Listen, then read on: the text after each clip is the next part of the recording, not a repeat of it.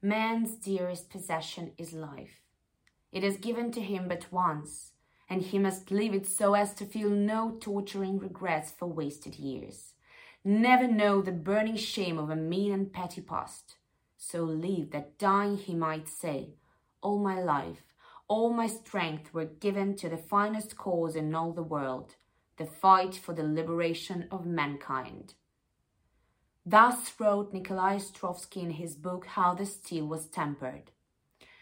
This book, passionate, courageous, supremely optimistic, is a great favorite with the Soviet youth. Its author, the young communist Nikolai Ostrovsky, died young at the age of 32.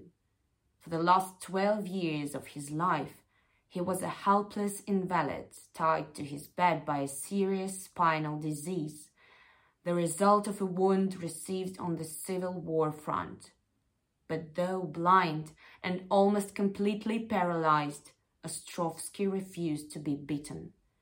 Incredible as it may seem, it was in this later period that he wrote his book, a book about youth and struggle, about himself and his friends, the young Komsomols of the Civil War and the first years of Soviet power. The hero of the novel, Pavel Korchagin, is no superman, no hermit or fanatic. He is an ordinary working lad, and if he did become a hero, it was because of his passionate love of man's dearest possession life.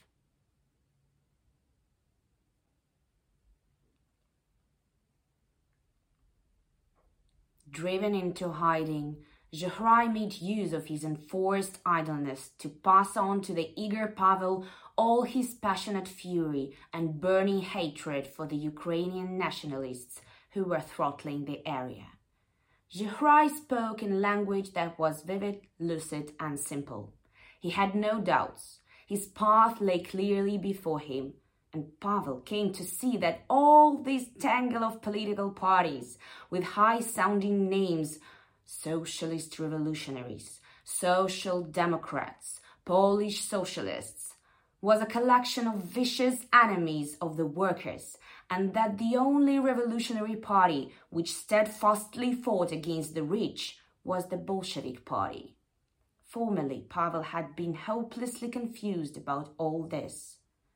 And so this staunch, stout-hearted Baltic sailor, weathered by sea squalls, a confirmed Bolshevik who had been a member of the Russian Social Democratic Labor Party, Bolsheviks, since 1915, taught Pavel the harsh truth of life, and the young stoker listened spellbound. I was something like you, matey, when I was young, he said. Just didn't know what to do with my energy. A restless youngster always ready to kick over the traces. I was brought up in poverty, and at times the very sight of those pampered, well fed sons of the town gentry made me see red. Often enough, I beat them up badly, but all I got out of it was a proper trouncing from my father. You can't change things by carrying on a lone fight. You, Pavlusha, have all the makings of a good fighter in the working man's cause, only you are still very young and you don't know much about the class struggle. I'll put you on the right road, matey, because I know you'll make good. I can't stand the quiet, smug sword. The whole world's afire now. The slaves have risen, and the old lives got to be scuttled. But to do that, we need stout fellows, not sissies who'll go crawling into cracks like so many cockroaches when the fighting starts, but men with guts who'll hit out without mercy. His fist crashed down on the table.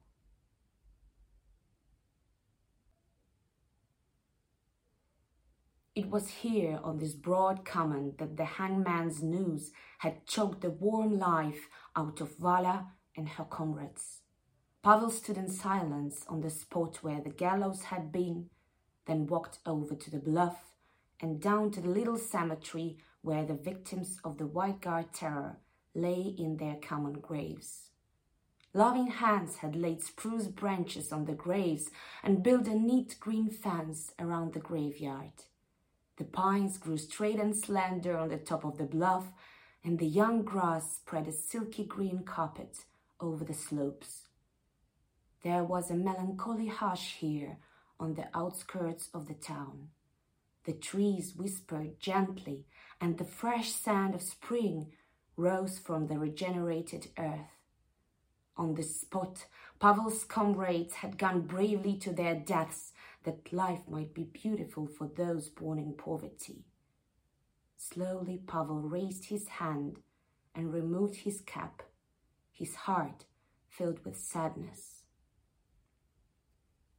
Man's dearest possession is life. It is given to him but once, and he must live it so as to feel no torturing regrets for wasted years, never know the burning shame of a mean and petty past. So live that dying he might say, All my life, all my strength were given to the finest cause in all the world, the fight for the liberation of mankind.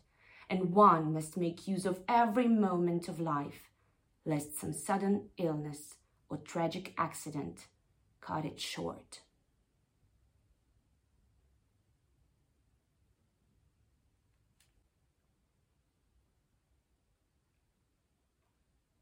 Time counted off the days and months, but the swift, colorful pageant of life filled its seeming monotony with novelty, so that no two days were alike the great nation of 160 million people, the first people in the world to have taken the destiny of their vast land with its untold riches into their own hands, were engaged in the Herculean task of reviving their war ravaged economy. The country grew stronger, new vigor flowed into its veins, and the dismal spectacle of smokeless abandoned factories was no longer to be seen.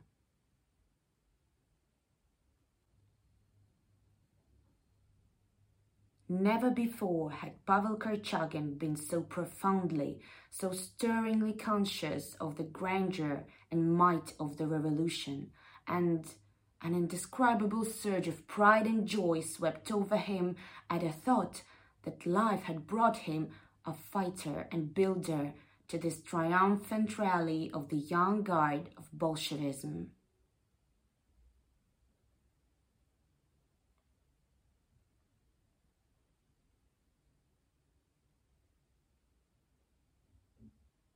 Scarlet streamers flung across the hall were emblazoned with the words, The future is ours. Thousands filled the stalls, the boxes, and the tiers of the great theater. These thousands merged here in one mighty organism, throbbing with inexhaustible energy.